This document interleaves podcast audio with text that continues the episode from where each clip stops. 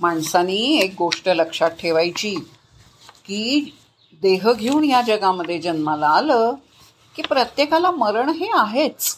कोणाला चुकत नाही. आज तुम्हाला मी रामायणातली एक कथा सांगणार आहे. अगदी शेवटीची शेवटची रामायणाचा किंवा रामाचा अवतार संपत आला होता. त्याचं कार्य संपलेलं असतं. म्हणून काळ त्याला घ्यायला येतो. पण तो अयोध्येच्या बाहेरच थांबून राहतो.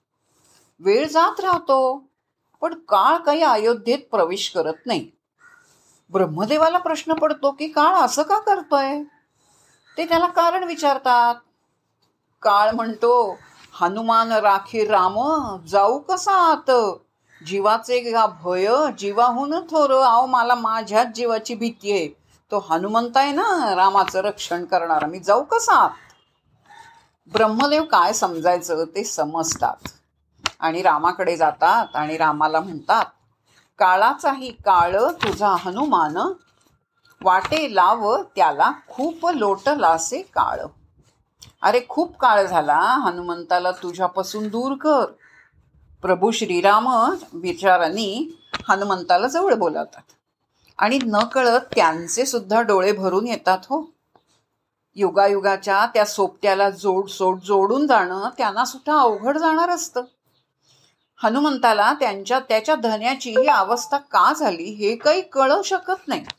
कारण कळणारच नाही.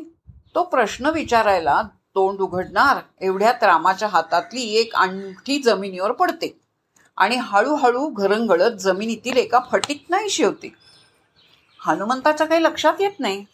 राम त्याला म्हणतो तेवढी अंगठी घेऊन ये हनुमंता. हनुमंत निरखून बघतो भेग चांगलीच खोल असते. तो सूक्ष्म रूप धारण करतो आणि तो त्या भेगेमध्ये प्रवेश करतो. तो खोल खोल जात राहतो. अगदी पृथ्वीच्या धरणीच्या अंतापर्यंत जातो. आता हा प्रवास होणार असं वाटत असतानाच हनुमंत नागलोकात येऊन पोचतो. तिथलं गूढ वातावरण अधिकच गूढ वाटायला लागतं. त्याला भला भला थोरला नागराज सामोरा येतो. बापरे तो हनुमंताला म्हणतो त्या पलीकडच्या खोलीत पडली आहे अंगठी. दोघही त्या खोलीकडे जायला लागतात. दाराजवळच्या फटीतून सोनेरी प्रकाश पडून बाहेर येत असतो. हनुमंत खोलीचं दार ढकलतो. दाराखालून बाहेर पिवळा पडणारा सोनेरी प्रकाश आता दोघांच्याही अंगावर पडतो. हनुमंत समोर बघतो तर एक सारख्या असंख्य अंगठ्यांची एकच रास समोर पडलेली असते. नागराज म्हणतो शोध तुझी अंगठी. हनुमंत पुढे होऊन एक एक अंगठी उचलू लागतो. प्रत्येक अंगठीत त्याला रामच जाणवत असतो. प्रत्येकीला रामाचा स्पर्श झालेला असतो. तो बुचकळ्यात पडतो की आता या या मी कुठली अंगठी उचलू? म्हणून तो पाताळाच्या स्वामी नागराजाकडे बघतो. तो हसत असतो. तो हनुमंताला सांगतो प्रवेशला काळ संपला संपला अवतार रघुराजाचा. हे कळल्यानंतर हनुमंत पळतच दाराकडे जातो. नागराज त्याला थांबवतो. अरे उशीर जाहला त्याने गाठली गा वेळ कशाशी रे फसशी? युगाचा हा खेळ. मारुती रायाच्या युगामध्येही असंच झालं होतं.